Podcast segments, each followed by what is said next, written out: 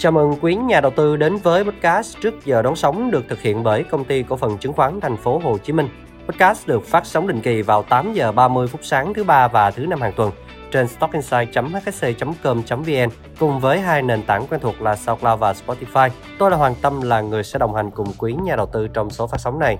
Kết thúc phiên giao dịch đầu tiên của tháng 10, chỉ số VN Index đã tăng nhẹ 1.1 điểm lên mức 1.155.25 điểm. Thị trường nghiêng hẳn về bên mua với 484 mã tăng và 283 mã giảm. Rổ cổ phiếu VN30 cũng cho thấy sự chiếm ưu thế của sắc xanh với 16 mã tăng, 12 mã giảm và 2 mã tham chiếu. Tuy là đã có chút tích cực nhưng mà thanh khoản thị trường vẫn là điều đáng lo ngại vì đang ở mức thấp nhất kể từ tháng 5 năm 2023 Cụ thể là khối lượng giao dịch của VN Index chỉ đạt 11,5 nghìn tỷ đồng. Thị trường giao dịch trồi sụt liên tục cũng thể hiện rõ tâm lý thận trọng của nhà đầu tư trên thị trường. Và có lẽ đây cũng là tâm lý chung của quý nhà đầu tư đang đồng hành cùng trước giờ đón sóng. Liệu thị trường sẽ diễn tiến ra sao trong những ngày tới? Xin kính mời quý nhà đầu tư đến với những nhận định của chị Lương Duyên, chuyên gia phân tích cao cấp của HSC. Xin mời chị. Dạ vâng, xin kính chào anh chị nhà đầu tư, xin chào anh Tâm. Rất vui được gặp lại mọi người trong chương trình podcast trước giờ đón sóng của HSC trong buổi sáng ngày hôm nay. Rất cảm ơn câu hỏi mà anh Tâm đã đưa ra. Về quan điểm thị trường của Duyên ở thời điểm hiện tại, thì đầu tiên nếu như mà chúng ta xét về thị trường thế giới, thị trường chứng khoán Mỹ, trong quý 3 vừa rồi chúng ta chứng kiến việc thị trường đã bị tổn thương khá là nhiều đúng không ạ? Ngay cả khi nằm trong giới hạn chịu đựng của bộ phận các nhà đầu tư dày dặn kinh nghiệm. Chỉ số S&P 500 đã giảm gần 5% trong tháng 9 là tháng giảm điểm thứ hai liên tiếp. Và nếu như mà tính từ thời điểm đầu năm cho tới thời điểm hiện tại thì chỉ số S&P 500 chỉ còn tăng gần 12%. Và dữ liệu kinh tế vĩ mô của quốc gia này đến thời điểm hiện tại thì vẫn đang ủng hộ cho kịch bản hạ cánh mềm. Vào tháng 8 thì chỉ số chi tiêu tiêu dùng cá nhân cốt lõi, chỉ số PCE. Đây là chỉ số mà được Cục Dự trữ Liên bang Mỹ theo dõi rất là chặt chẽ cũng đã tăng 3,9% so với mức tăng của năm trước. Đây là tỷ lệ lạm phát hàng năm thấp nhất trong khoảng 2 năm gần đây. Tuy nhiên, vẫn cao hơn so với mức lạm phát mục tiêu trong dài hạn của Fed là 2%, đúng không ạ? Và có lẽ là các điểm dữ liệu kinh tế quan trọng trong thời gian sắp tới, cùng với đó là mùa thu nhập kết quả kinh doanh quý 3 của các doanh nghiệp có thể sẽ là những thông tin sẽ đóng vai trò then chốt trong việc định hướng cho thị trường chứng khoán Mỹ trong phần còn lại của năm. Do đó mà chúng ta vẫn cần tiếp tục theo dõi những thông tin này. Còn đối với thị trường châu Á, kết thúc tháng 9 vừa rồi cũng trong sự suy giảm chung của thế giới khi mà những lo ngại liên quan đến lãi suất của Mỹ có khả năng vẫn duy trì ở mức cao trong thời gian dài và giá dầu tăng cao đè nặng lên tâm lý thị trường cùng với đó là áp lực của chỉ số đô la index tăng mạnh trở lại đúng không ạ? Trong đó, thị trường chứng khoán Việt Nam cũng không ngoại lệ với kết thúc tháng 9 vừa rồi, chỉ số VN Index giảm đến hơn 6% kể từ đỉnh. Và trong tuần vừa qua có lẽ là tuần giảm điểm thảm khốc nhất của thị trường đối với các nhà đầu tư đang nắm giữ cổ phiếu trong vòng một tháng qua đúng không ạ? Nguyên nhân đến từ những thông tin bất lợi đối với thị trường chúng ta có thể kể đến như là về việc tỷ giá tăng hay là việc Fed tiếp tục phát ra những tín hiệu sẽ duy trì mức lãi suất ở mức cao hiện nay trong một thời gian nữa? Hay là câu chuyện liên quan đến việc cắt giảm margin tại các công ty chứng khoán? Hay là việc ngân hàng nhà nước phát hành tiền phiếu vân vân đúng không ạ? Và tất cả những điều này đều gây ảnh hưởng đến tâm lý ngắn hạn của nhà đầu tư trên thị trường chứng khoán.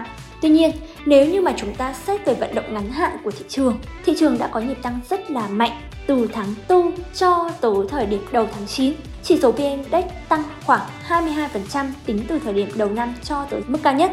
Các nhóm cổ phiếu, các nhóm ngành cũng đã có mức tăng rất là mạnh. Nhiều cổ phiếu quay trở lại vùng đỉnh lịch sử hay là nhiều cổ phiếu tăng gấp 2, gấp 3, gấp 4 lần.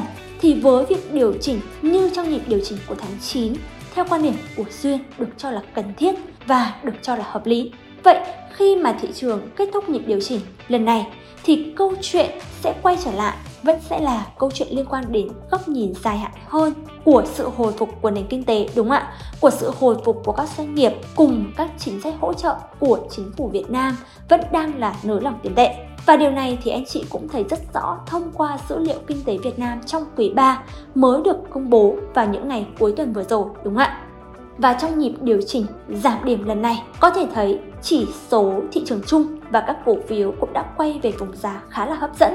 Và câu chuyện liên quan đến sự hồi phục trong kết quả kinh doanh quý 3 của các doanh nghiệp vẫn tiếp tục được kỳ vọng tích cực và sẽ hỗ trợ cho thị trường trong giai đoạn này. Và sau nhịp giảm mạnh của thị trường trong những phiên giao dịch đầu tuần vừa rồi thì đến thời điểm hiện tại thị trường chứng khoán Việt Nam đã có khoảng 4 phiên giao dịch tạm dừng lại đà giảm và đang tích lũy trở lại đúng không ạ? Bao gồm cả phiên giao dịch trong phiên ngày hôm qua.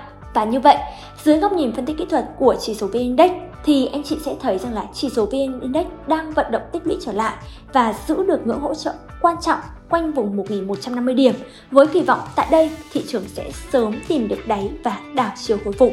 Và điểm tích cực trong những phiên giao dịch này đó là dù thị trường vẫn đang trong xu hướng điều chỉnh và tích lũy trở lại nhưng nhiều nhóm ngành và cổ phiếu có sức bật rất là tốt như nhóm cổ phiếu xuất khẩu, thủy sản, dệt may, phân bón hay là nhóm xây dựng, bán lẻ, chứng khoán dầu khí vân vân đúng không ạ? Đây là điểm mà chúng ta đáng phải ghi nhận đối với vận động của thị trường. Tuy nhiên, sự thiếu đồng thuận của nhóm cổ phiếu vốn hóa lớn và nhóm ngân hàng tiếp tục là nhóm kìm hãm khiến cho điểm số của thị trường chung chưa thể bứt phá mạnh trở lại được, dù là các cổ phiếu trong nhóm này vẫn đang thay phiên nhau để giữ nhịp cho thị trường chung Bên cạnh đó, thì yếu tố dòng tiền suy giảm trong 4 phiên hồi phục trở lại đây và chưa được cải thiện.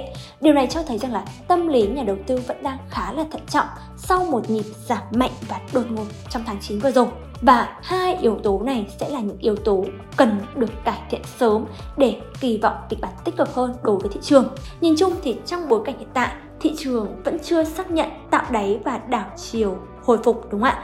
Thì các trạng thái giao dịch trong ngắn hạn của anh chị nhà đầu tư vẫn chưa thật sự thuận lợi và yếu tố quản trị rủi ro vẫn cần được ưu tiên và đặt lên hàng đầu. Còn với các giao dịch với kỳ vọng trong chung và dài hạn thì anh chị nhà đầu tư vẫn có thể tiếp tục tận dụng những nhịp rung giật mạnh của thị trường để mình có thể tiếp tục thăm dò tích lũy vị thế đối với những cổ phiếu mà có cơ bản tốt và còn nhiều tiềm năng tăng trưởng.